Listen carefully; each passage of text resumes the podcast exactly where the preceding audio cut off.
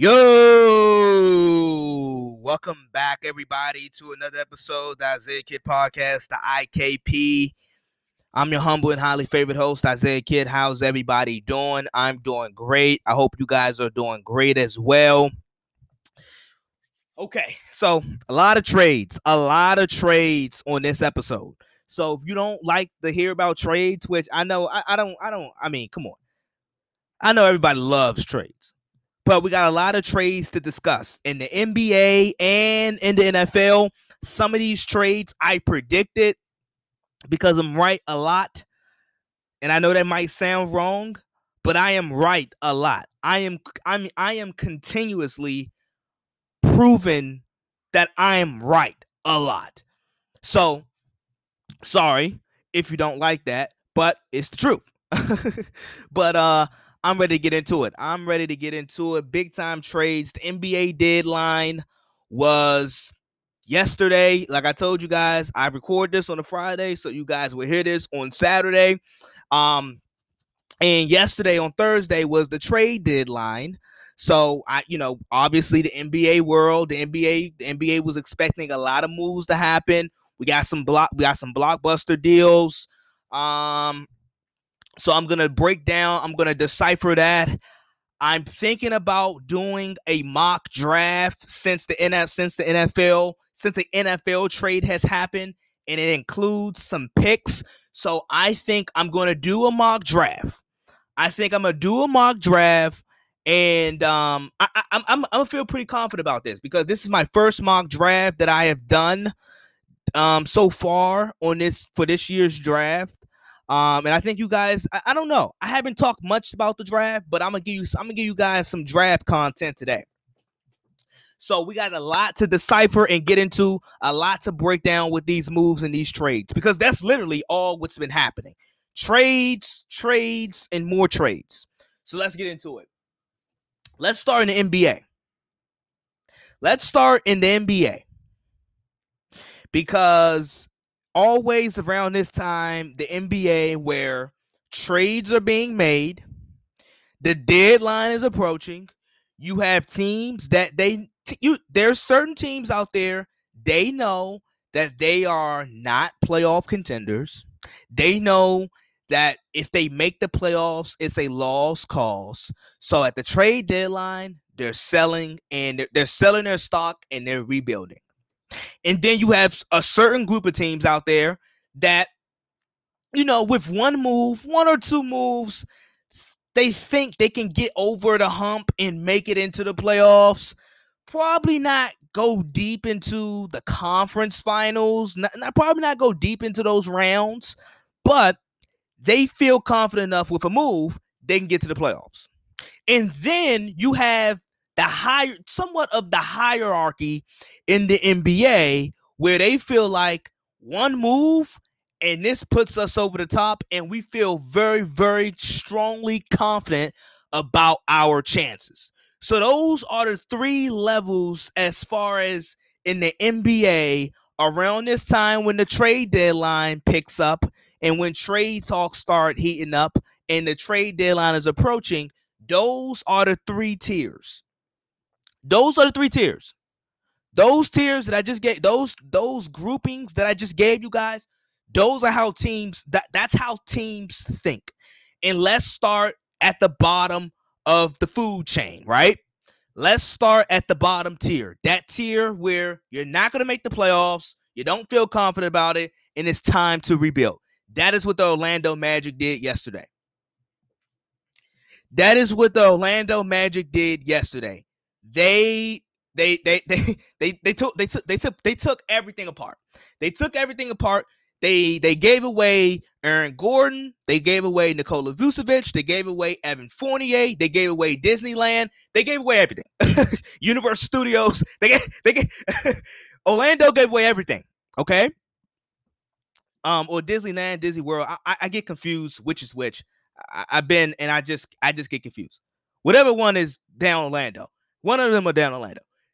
Point is, they gave away everything. And let's start with the Vucevic trade. Let's start with the Vucevic trade that included, obviously, Nikola Vucevic and Al-Farouq I think I, I, I butchered his name, but they're going to Chicago. And Orlando, in exchange, they get two first round picks from the Bulls and Wendell Carter and Otto Porter. So obviously, the Orlando Magic are selling their they're, they're selling their stock and they're now beginning to rebuild. And I know I, I don't I know the I know the fan fans of the Orlando Magic are tired. They are tired of rebuilding. But it's the truth of the matter. Orlando's rebuilding. They they know they're not a playoff team this year. Uh they you know they they suffered a couple injuries to some to some marquee guys. Really, you're thinking about Markelle Fultz. You're thinking about uh, Jonathan Isaac. They, two young guys that have suffered season-ending injuries. So at this point, it's a blow up, and the team they're they're looking towards the future. Obviously, the bigger storyline here is Chicago. The bigger storyline is, is the Chicago Bulls. The Chicago Bulls are in that second tier that I mentioned. They are a team that is a borderline playoff team. And with this move right here, they're selling. I, I, I get two things from this move. I pick up on two things on this with this move from the Chicago Bulls. The first thing is what I already have mentioned. They are a borderline playoff team. They have a, a, a young all star ascending player in Zach LaVine. And Nikola Vucevic is an, another all star big who is having a career year. And they're thinking with the addition, with the addition of Nikola Vucevic, this is going to be enough to get us over the top and we sneak into the playoffs. That is what the Chicago Bulls are thinking. That is obviously what, what they're thinking because you don't give up young you don't give up a young guy set in draft picks for an all-star and not think that hey, we can't get to the play like no. The Bulls are trying to get to the playoffs. The second thing that this move tells me about the Bulls is this. The Bulls are trying to prove to Zach LaVine that hey, we are a competent franchise. We, we we're willing to do anything. We're willing to do a lot to keep you here. We want your services. And the reason why I bring up Zach LaVine because Zach LaVine's contract year is it's his contract year is next year. So the Bulls have to show him they have to they, they have to show him that hey, we're trying to compete, we want to win now, and we're trying to get into the playoffs. Let's start this year. That's what that move tells me about the that's what that moves tell me about the Bulls. Those are the two things. And I absolutely love the move for the Bulls. You get a guy like you get a guy Nikola Vucevic, a, a, a all-star big. He's he's he's pretty efficient. He averages 24 and a half points, I think on 12 rebounds on some really good shooting splits. And he makes almost 3 three-pointers a game. So that's so offensively, he is the he, he's one of the modern day bigs you want offensively. He can play inside, he can play outside, he can do a little bit of everything. And he's having a career year. Once again, I point out. So the Bulls are trying to make it to the playoffs. The Bulls are trying to make a playoff push. The next deal that I want to get into that I found very interesting and that I loved, and I think this team probably won the trade deadline, and that is the Denver Nuggets. The Denver Nuggets made two moves. The Denver Nuggets, they're they are a team that made it to the Western Conference Finals last year, obviously in the bubble. And this year, they couldn't keep Mason Plumlee and they couldn't keep Jerami Grant. Both guys went to Detroit. They got they got they got they got they got offered large they got offered larger deals in Detroit and they went to Detroit. So you know what Denver did? Denver did Denver didn't correctly replace those guys until now, I feel like. They went out and traded for JaVale McGee. Um, I forgot the particulars on that, but I think they they gave up like a second round pick. They didn't give up really nothing. They didn't they didn't really give up nothing to get JaVale McGee. So they got JaVale McGee. JaVale McGee, athletic big, a defensive, a, a good defensive big that would help with athleticism and defense, something that the Denver Nuggets lacked. And then to really take the top off the ceiling, the Nuggets went out and traded for Aaron Gordon, a high, a, a leaper, a high flying leaper, but also a guy who's a good locker room guy, really good defensively, and shoots about 37% from three, which is really good. For Aaron Gordon, it's really good. So he has good shooting splits, averaging about 15 points per game with the Magic this year. Um, like I said, on good efficiency. In the Nuggets, they traded away Gary Harris, RJ Hampton, and a first round pick. So now in the Nuggets, they have Aaron Gordon, Nikola Jokic, Jamal Murray, and they were able to keep Michael Porter Jr. All in that one process, and they also added JaVale McGee as I added already. The Denver Nuggets are a team, like I said, they are a team that feel like they are a couple moves away from really being serious title contenders. And I'm not saying this move for Aaron Gordon makes them title contenders, but it certainly bolsters their case and it and it boosts their chances. Definitely. Definitely. It definitely helps their chances. Because they, they the, the Nuggets they they lack athleticism. They lack the athleticism. They bring it back because they like I said, they lost Mason Plumlee. They lost Jerami Grant. So they replaced those two with Aaron Gordon and and JaVale McGee. Now, to focus more so on Aaron Gordon, Aaron Gordon is a guy, he has a similar skill set to Jerami Grant. Both guys are athletic, six eight, like they like they both are like six eight, six nine. So they're big, you know, they, they got some good length to them. You, that's another that's another wing defender that can guard guys like LeBron, Kawhi, Aaron Gordon is one of those guys who can guard those type of guys, or at least stay in front of them. That's a that's a body you can throw at them. So I I feel like that helps the Nuggets out a little bit. Um, and they're going to be a tough out. The Nuggets are going to be a tough out, and I think, and I feel like they won yesterday. I feel like they were one of the teams that won the trade deadline yesterday because of these two moves. Um, and like I told you guys, if the Lakers are not healthy, the Western Conference is wide open. So if the Lakers are not healthy, the Nuggets are right there. I feel like. I feel like the Nuggets are right there with the Clippers, with the with with the Jazz. I feel like they're right there.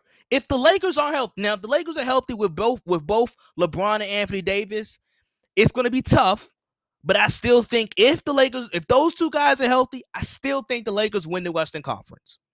But if they're not healthy, if Anthony Davis is not healthy, if LeBron James is not healthy, if one of those two guys are not healthy, the Denver Nuggets are right there.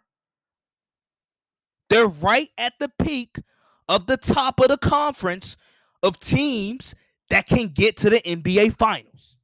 The Denver Nuggets and I and I, I love the experience that they have that they have. Then the, the last couple years, they've made some really deep playoff pushes. They added Aaron Gordon. Michael Porter Jr. is starting to peak at the right time offensively. Jamal Murray, we all know what he's capable of in the playoffs. And then Nikola Jokic has been a MVP candidate type. He, he's had an MVP type year this year. So the Denver Nuggets I feel like are right there with this move. And that takes them to that top level that I was explaining when I first opened up this segment. So I love what the Nuggets did. I love what they did. Love it.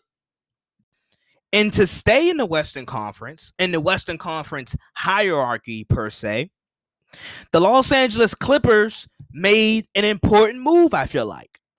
I feel like they I may, I feel like they made an important move. And if you understand where I'm going with this, you can tell that I like the move that the Chicago Bulls made. I love the move that the Denver Nuggets made. And I like the move with the Clippers made. I like the move the Clippers made. I really do. Um, so they traded for Rajon Rondo in exchange. Oh, so I should actually say the Clippers traded Lou Williams and a second round pick for Rajon Rondo uh, to the Atlanta Hawks. So now the Clippers have Ron, Rajon Rondo. And for the last year and a half, really, um, even going back, not even year and a half, but going back to the bubble and going into the off season and now this season, the biggest concern for the Clippers was, or the biggest need, position need of the Clippers was the point guard. They needed a pure point guard. They needed a floor general to control the game, also to contribute to leadership and team chemistry and so forth. And Rondo, as far as bringing Rondo on the Clippers um, for team chemistry, that says a lot in leadership. That says a lot about Kawhi Leonard and Paul George because you look at these guys like Kawhi Leonard and Paul George, they're great talents. They're phenomenal talents. But, excuse me, but leadership, their leadership has been in question. Their leadership has been in question.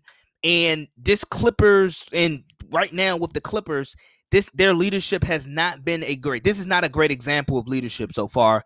Um, so far in their stint in LA, it just has not been. They're phenomenal talents, but they are not leaders. And that's what Rajon Rondo is going to add. Not just him, you know, being a floor general, not just him knowing what the Lakers' tendencies are, not just that, but Rondo is going to bring a certain leadership, a, a certain maturity that I don't think this Clippers team has really had, even with their veterans. I, even look at a guy like Lou Williams. I mean, how how like how fitting, how budding that you know how that trade works out. Lou Williams since that since that lemon pepper wing incident at Magic City last year, or I should say back in the you know back in the you know during the bubble. That stench, that Magic City, that you know that lemon pepper wing incident, it still lingers. And even with Lou Williams being a veteran guy, and I'm not saying Lou Williams is a bad guy. I'm not saying he's not a good guy. Lou Williams, for all I know, could be a really good guy. And from the from the things that I hear, he is. But Lou Williams, even with him being a veteran, he doesn't know how to win. Lou Williams has not experienced championship success or the level of or the like the amount of championship ex- eh, success, the playoff experience that Rajon Rondo has had. Quite honestly, if you look at Lou Williams' playoff numbers and stats, not really the not really the best performer.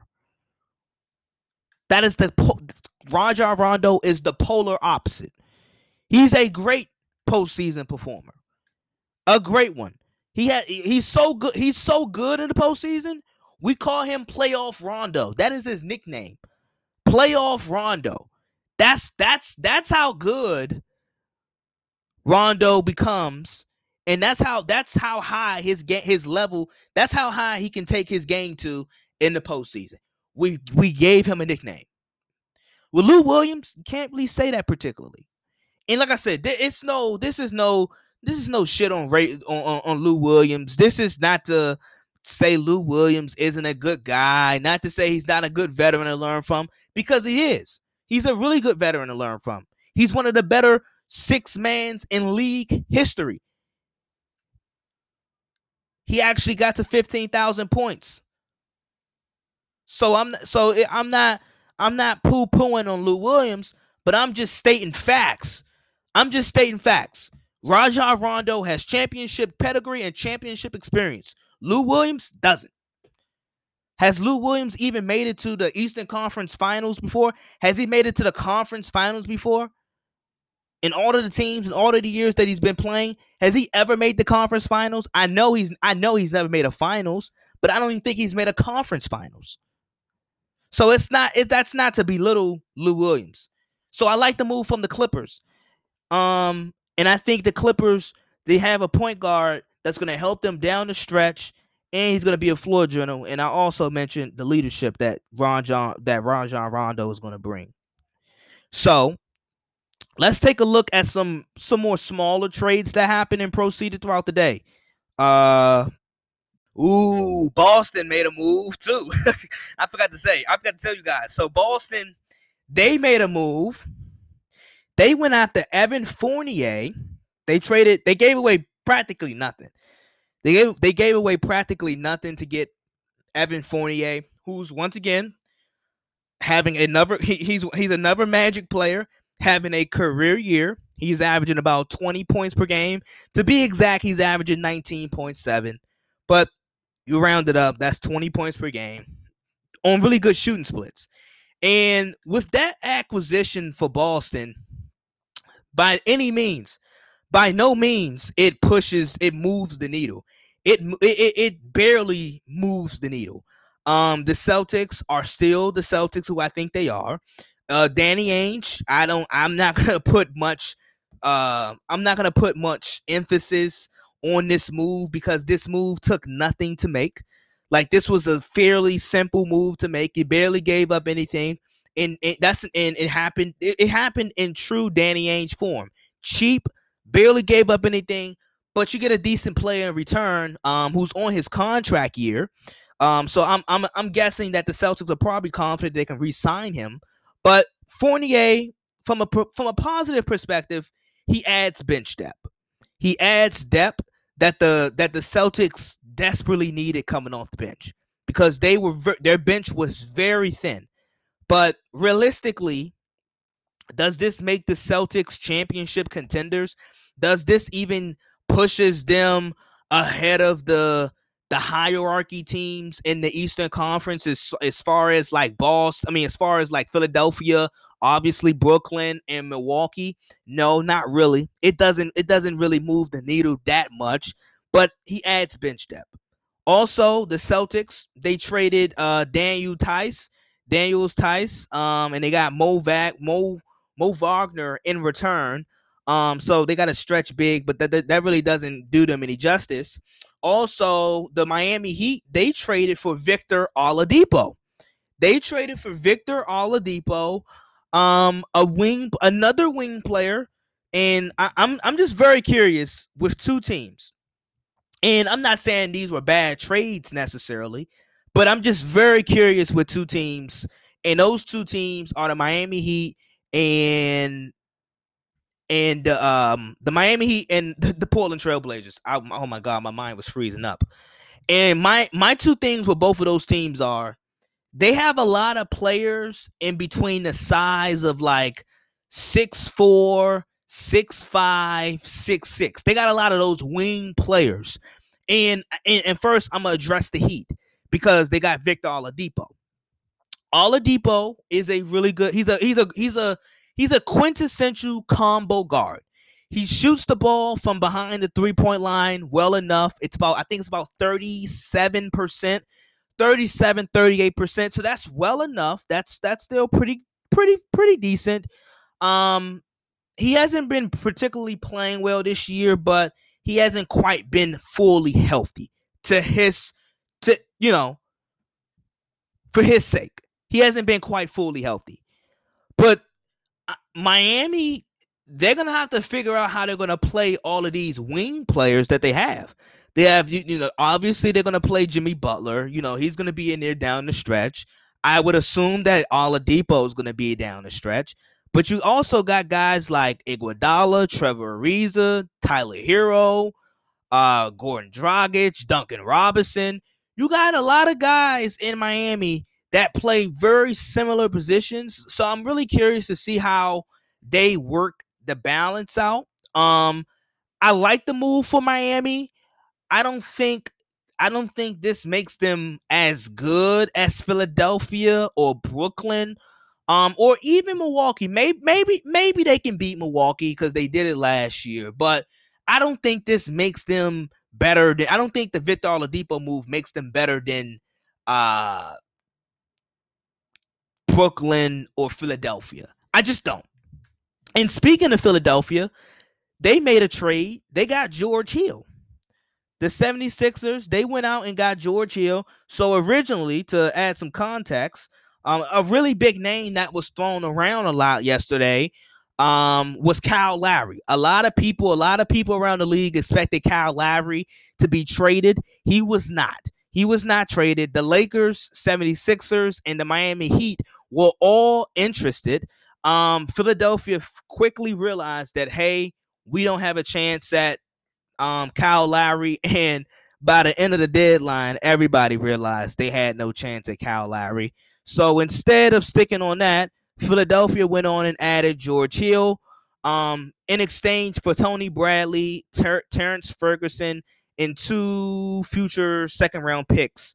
Um, it was also a three way trade, and Austin Rivers got sent to Oklahoma City as well um, of the Knicks.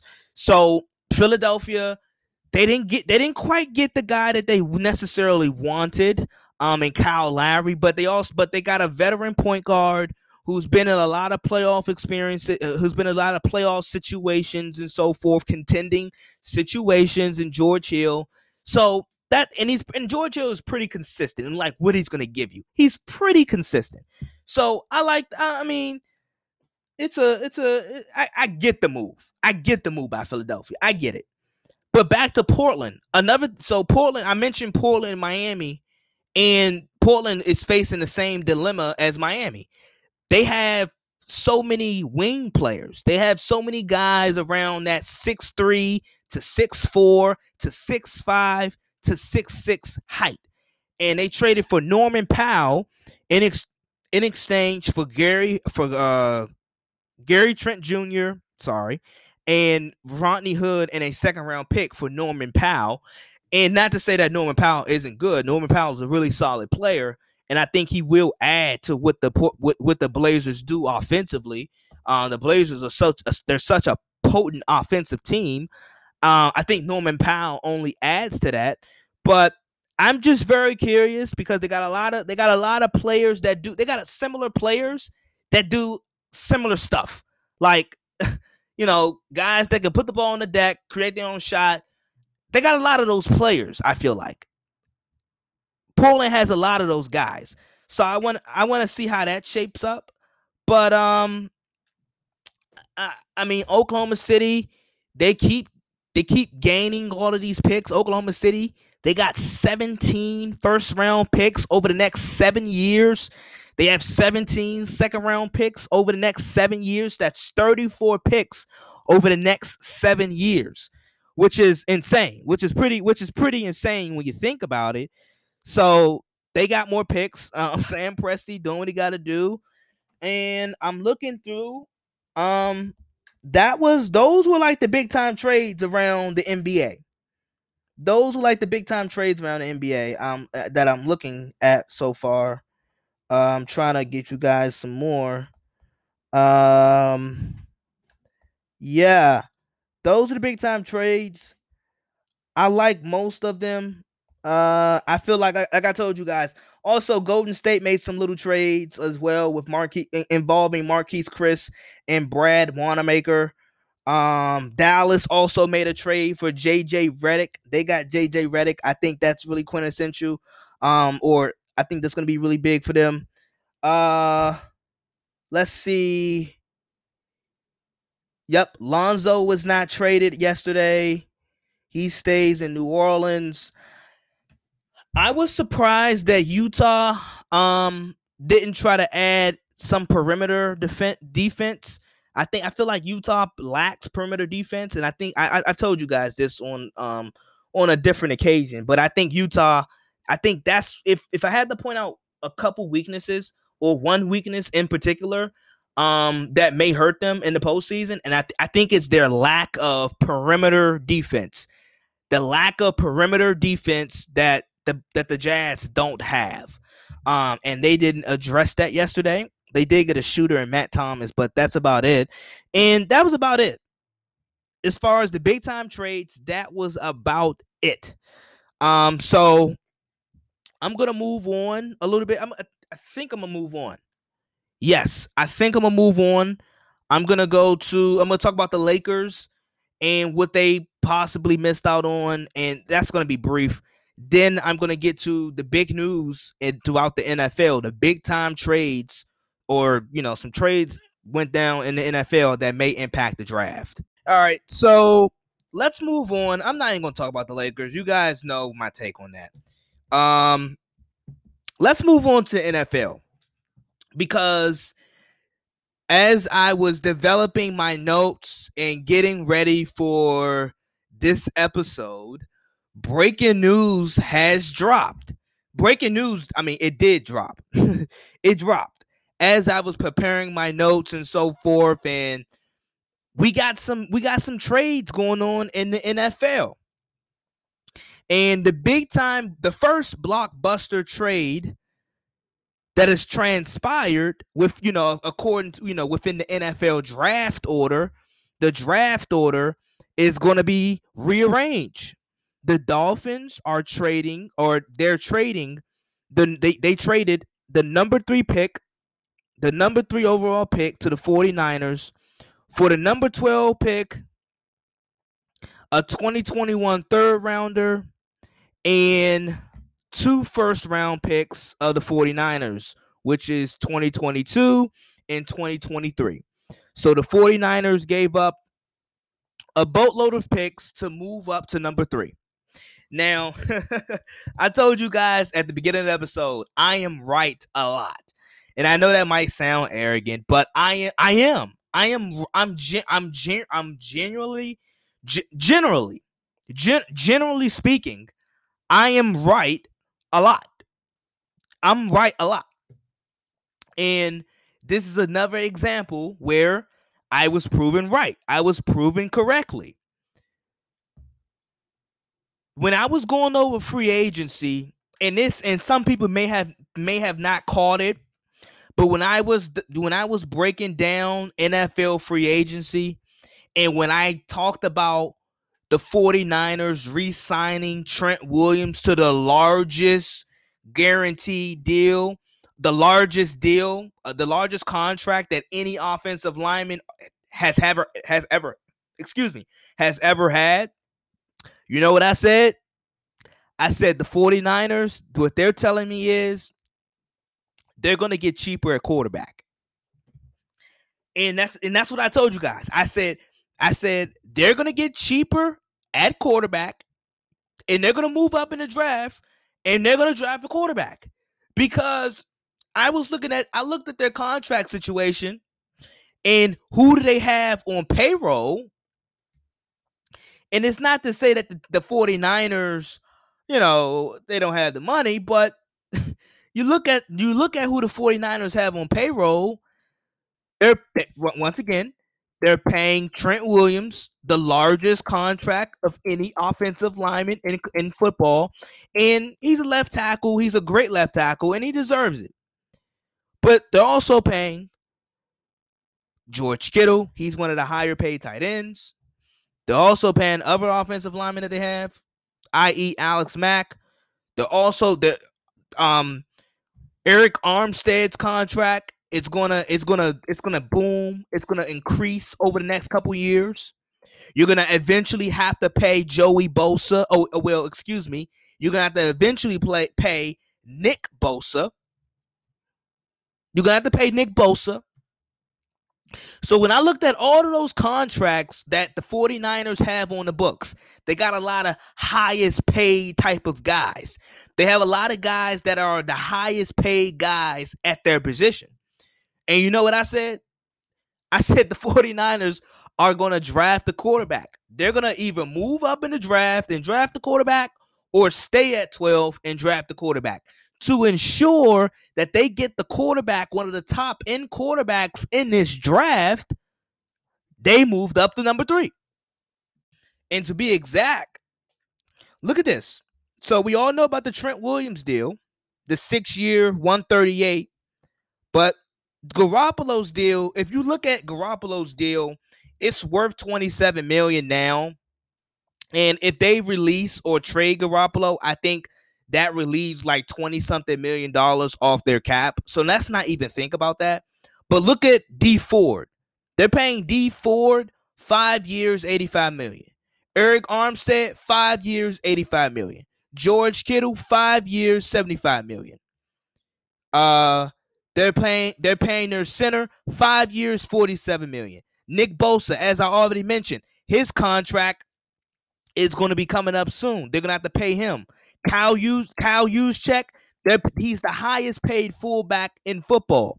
So you have so right there already, and not to say that the 49ers are spending their money recklessly, no, because these guys that I named, like George Kittle, Trent Williams, uh, Nick Bosa, uh, Kyle Juszczyk, these guys are the best at their position, or one of the best, or uh, you know, top five, at least top five at their positions. Um, so they're spending their money wisely, but it's the mere fact how you got to think about how do you build a Super Bowl team? What's the most logical way that it, that NFL teams nowadays build a Super Bowl caliber roster? They get a young quarterback that they like and they build around him.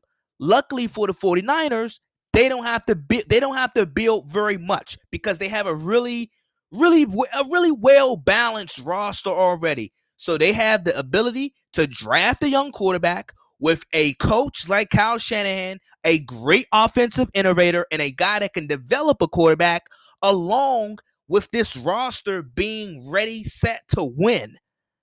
I think it was a good move for both teams.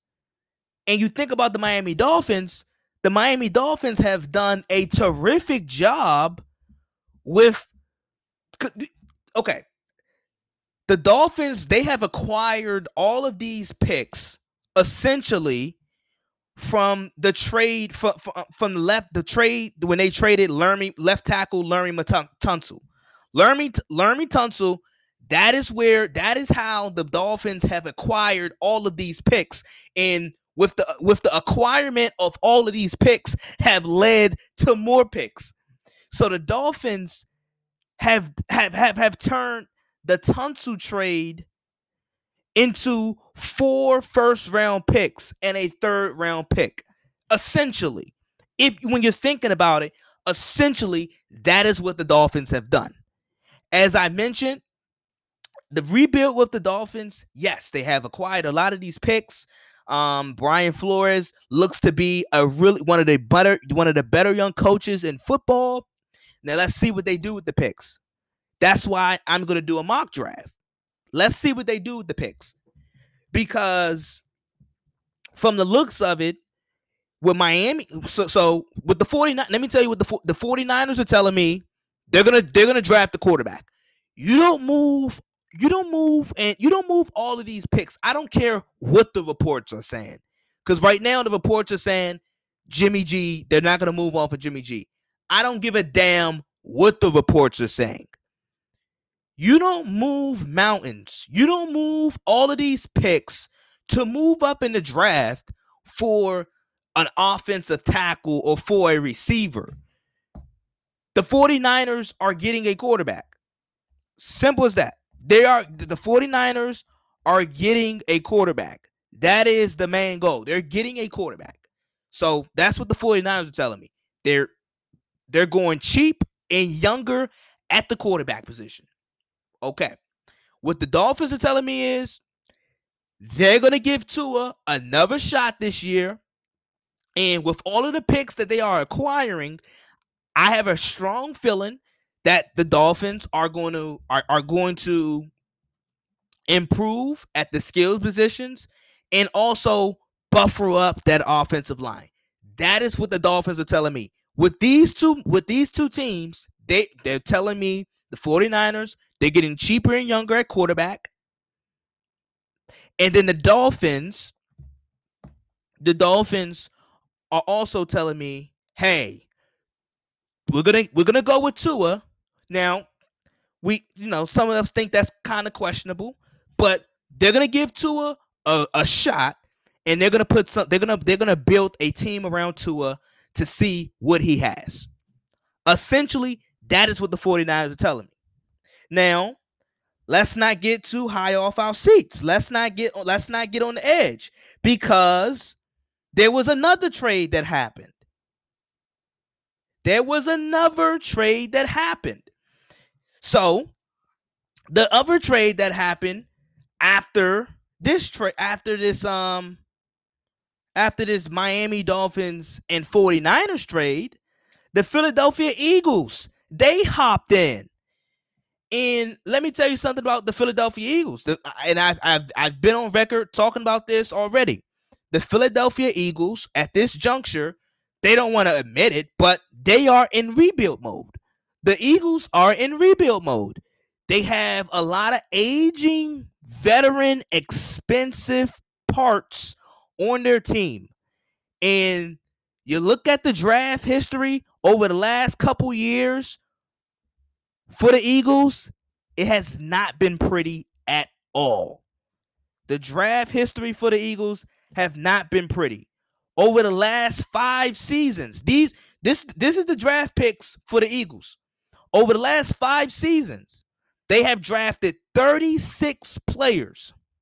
They only have one Pro Bowler and zero first team All Pros.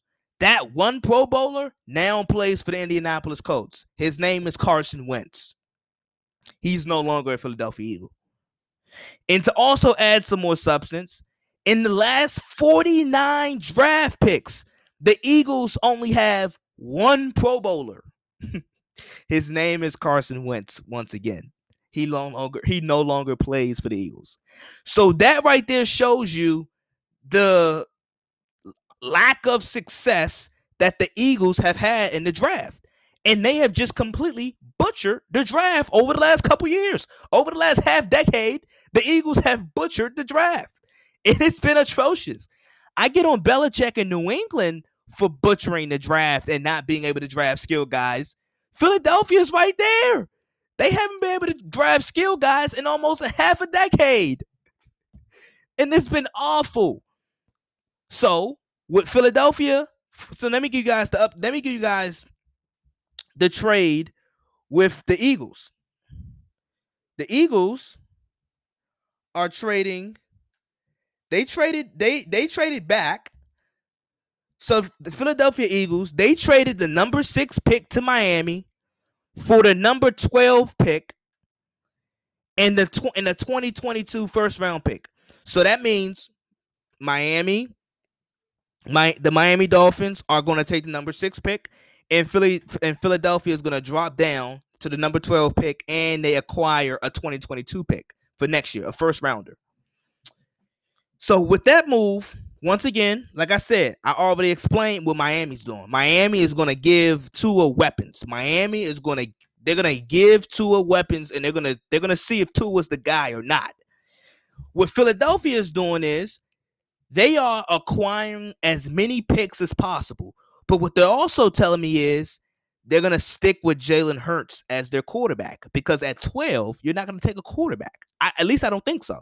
I don't I think if, if Philadelphia wanted to take a quarterback, and, and, and, and actually a report came out today that the Eagles were very interested in Zach Wilson and they wanted to move up. But they saw the 49ers were moving up and they said, okay, we're past they stick with Jalen Hurts and they're moving down. So with that, like I said, what they're telling me is Philadelphia, they're gonna draft, they're gonna draft and try to build around Jalen Hurts. They're gonna see what this guy has, and they're gonna also try to draft really well. I mean, because the Eagles have butchered the draft. So they're acquiring more picks so they can they can they can draft more guys. So it is pretty clear what what all three of these teams are doing, the 49ers are in win now mode. They're in win now mode because they have a roster that says they're in win now mode. Kyle Shanahan is trying to win now. And they're getting cheaper and younger at the quarterback position. They can't deal with Garoppolo and his injury and how and how injury prone he is. And then, like I said, the Dolphins, they're gonna see if Tua was the guy or not. But you know, with that evaluation, they're gonna put talent around him. And then I think the same could be said Philadelphia. Philadelphia, they're gonna evaluate if Jalen Hurts is the guy or not. They're gonna try to draft some some I mean something. They're gonna try to draft. I would perhaps think a receiver, but that is why I'm doing my mock draft.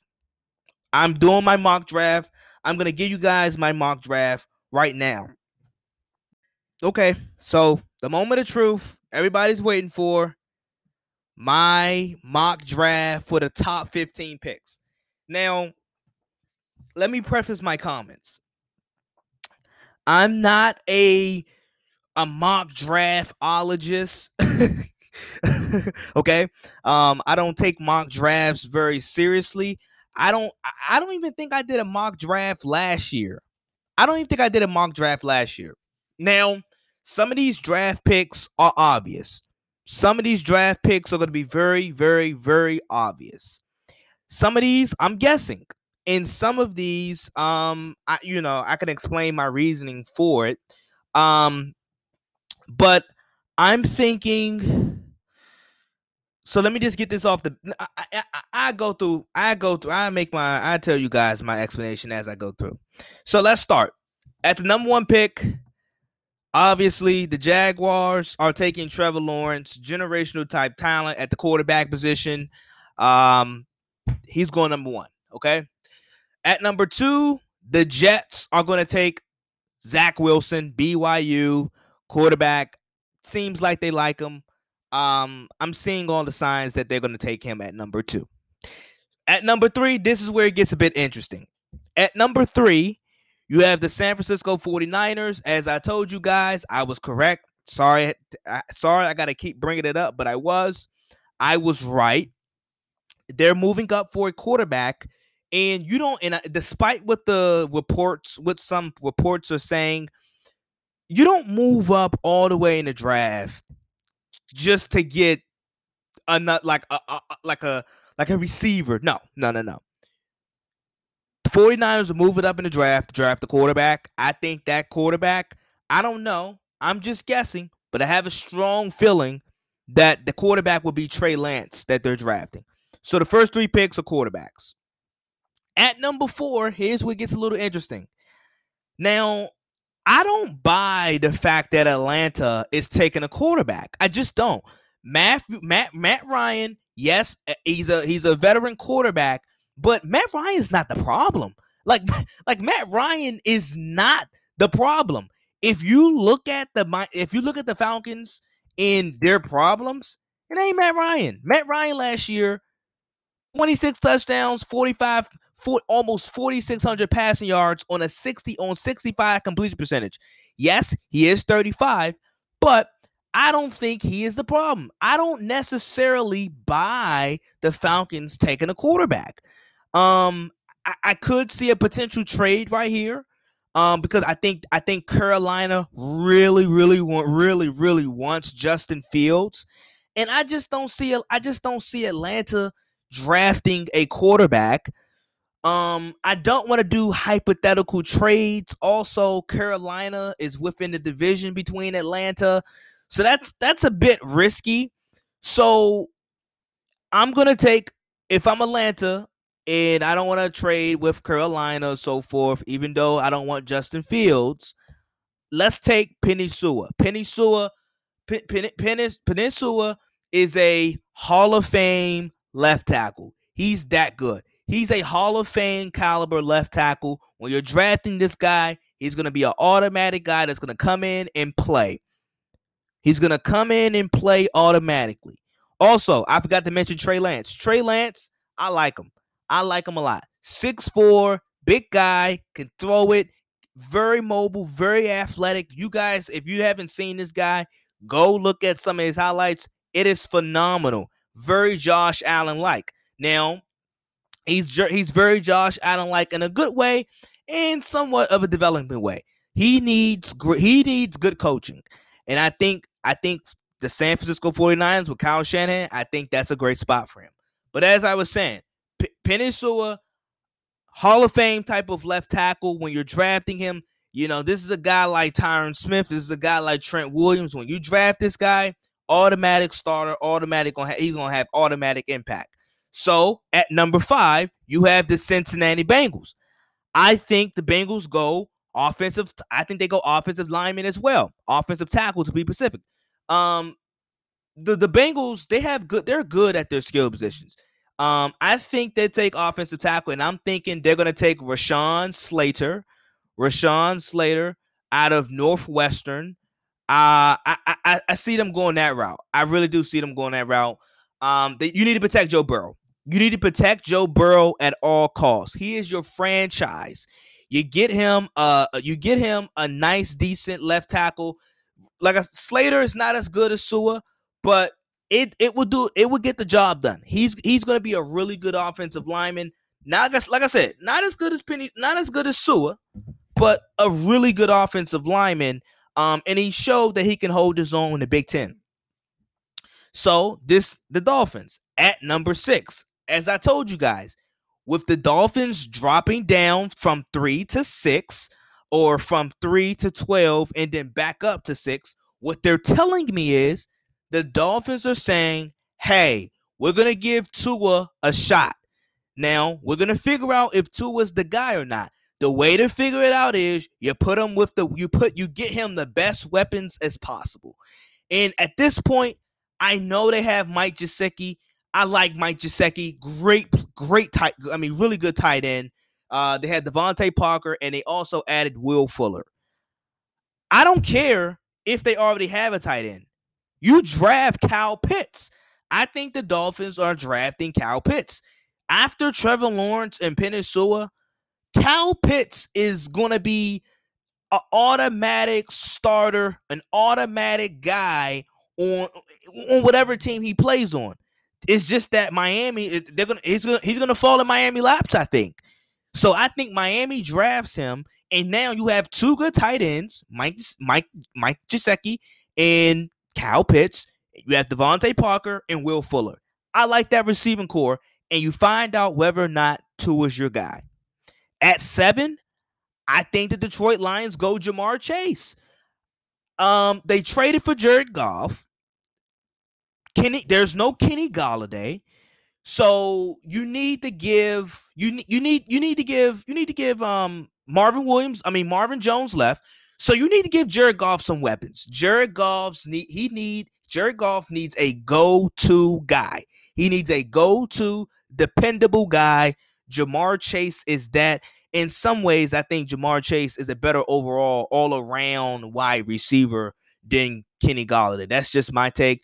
Um, he's he's a better all around. Like he can get he can he can beat you every which way. He could be a big he can be a big time possessional guy. He can go up and get catches, or he can run past you. He's really that good. Ja'Marr Chase is really uh, he's really a really good receiver. He should be a number one guy. Detroit should draft him. At number eight, now, like I said, the Panthers really want a quarterback. I think they take Justin Fields.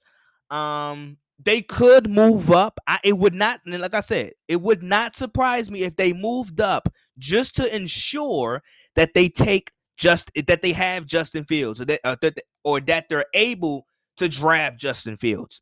But at, for my sake, I have them at eight, and I think Fields I mean, with the with the teams in front of, I think Fields, you know, they're Carolina be able to get Fields, and if not, I think they'll trade up to get him. If so, so I think Carolina goes with Justin Fields. At number nine, I'm gonna take Michael Parsons to the Broncos. I think the Broncos take Michael Parsons.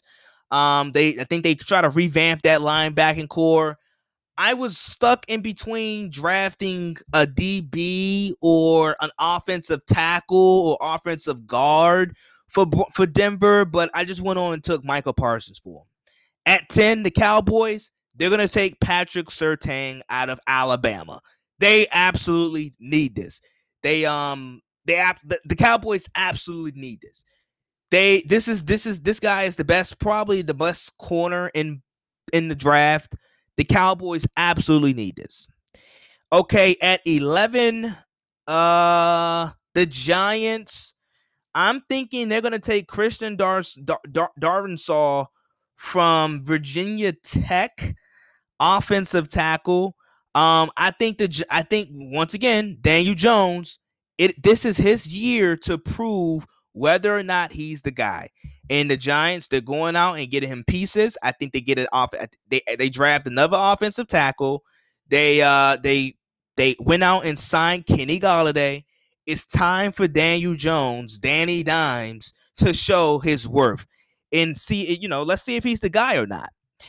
Okay, at number 12, the Philadelphia Eagles. The Eagles need a playmaker. They need somebody that is going to be good. They need somebody that's going to be an automatic playmaker that can get open and that can help Jalen Hurts. They need to hit in the draft. especially at this particular position.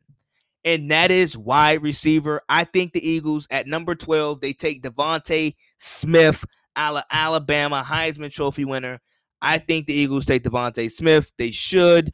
Um, they they need they just need a playmaker. They need a guy that can get over that can get open over the top and that can help Jalen Hurts development.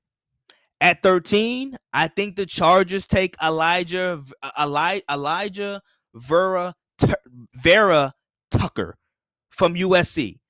Inside offensive lineman Alijah Vera Tucker from USC. I think the Chargers take him. The Chargers, they need to try their best to protect uh Justin Herbert. I really like Herbert. Herbert has a bright future, but you must protect must you must you must protect him. Uh they they they they they, they signed a center and Corey Linsley. They paid for him big bucks. I think they only add to their offensive line in the draft. At 14, I think the Vikings go offensive line as well. I think they go Teven, Teven Jenkins from Oklahoma State. Um, the Vikings they they need another offensive tackle. They need another offensive tackle and probably a guard to really to really ensure their defense. I mean, to, to really ensure their offensive line. Excuse me.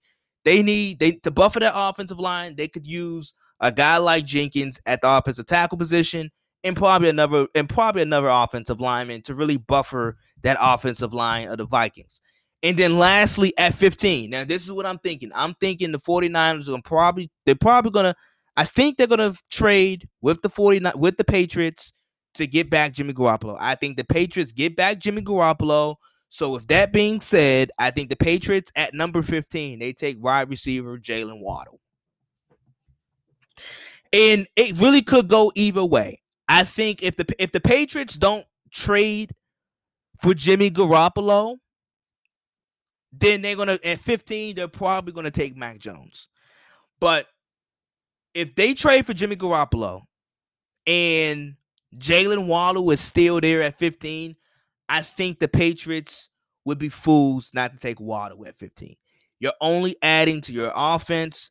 Um, he gives you that down the field explosive speedster that the Patriots just has not had. I mean, I can't remember the last time the Patriots had a speed like a flat out just speedster. Um, and that's what Waddle is. Waddle, I, I think the Patriots, if the Patriots don't pick him up and draft, if they don't draft him and he's there, my gosh, come on. The Patriots need to draft him. If if you know, I th- I'm thinking I'm in the mindset that the 49ers are going to probably trade Garoppolo back to San back to New England. New England has their quarterback, and I think in the draft they draft the receiver. So though that's my mock draft. That is my mock draft, and I feel pretty confident about it. I feel pretty confident about my mock draft that I just did. I hope everybody enjoyed it. Um, I'm gonna get out of here. I hope you guys enjoyed this episode. It's a lot of trade talk it's a lot of pieces going, you know, faces going to new places. I really enjoyed this episode. I hope you guys did as well. Um, always remember two choices, one decision. Um, I'm getting out of here. Enjoy your weekends. Uh, I know in the DMV area it's warm, it's nice, it's gonna be a nice weekend. But uh wow, just a big day. Uh, uh, uh, the last couple, the last couple days have just been big throughout the in, in, throughout the NFL and the NBA with these trades. Um, teams are trying to make playoff pushes in the NBA uh, or rebuild. Teams in the NFL trying to find a quarterback, trying to get more picks, trying to buffer their roster. So it's this is really a really really good time in sports. And like I said, I hope you guys really enjoyed this episode because I enjoyed doing it. Um, you know, continue to show love, continue to spread this podcast. We're we're we're doing you you guys are doing such a great job um at you know listening and spreading the word. Thank I you know I thank you guys for that. Um and I'm out. Peace, deuces. Enjoy, enjoy, enjoy. Peace.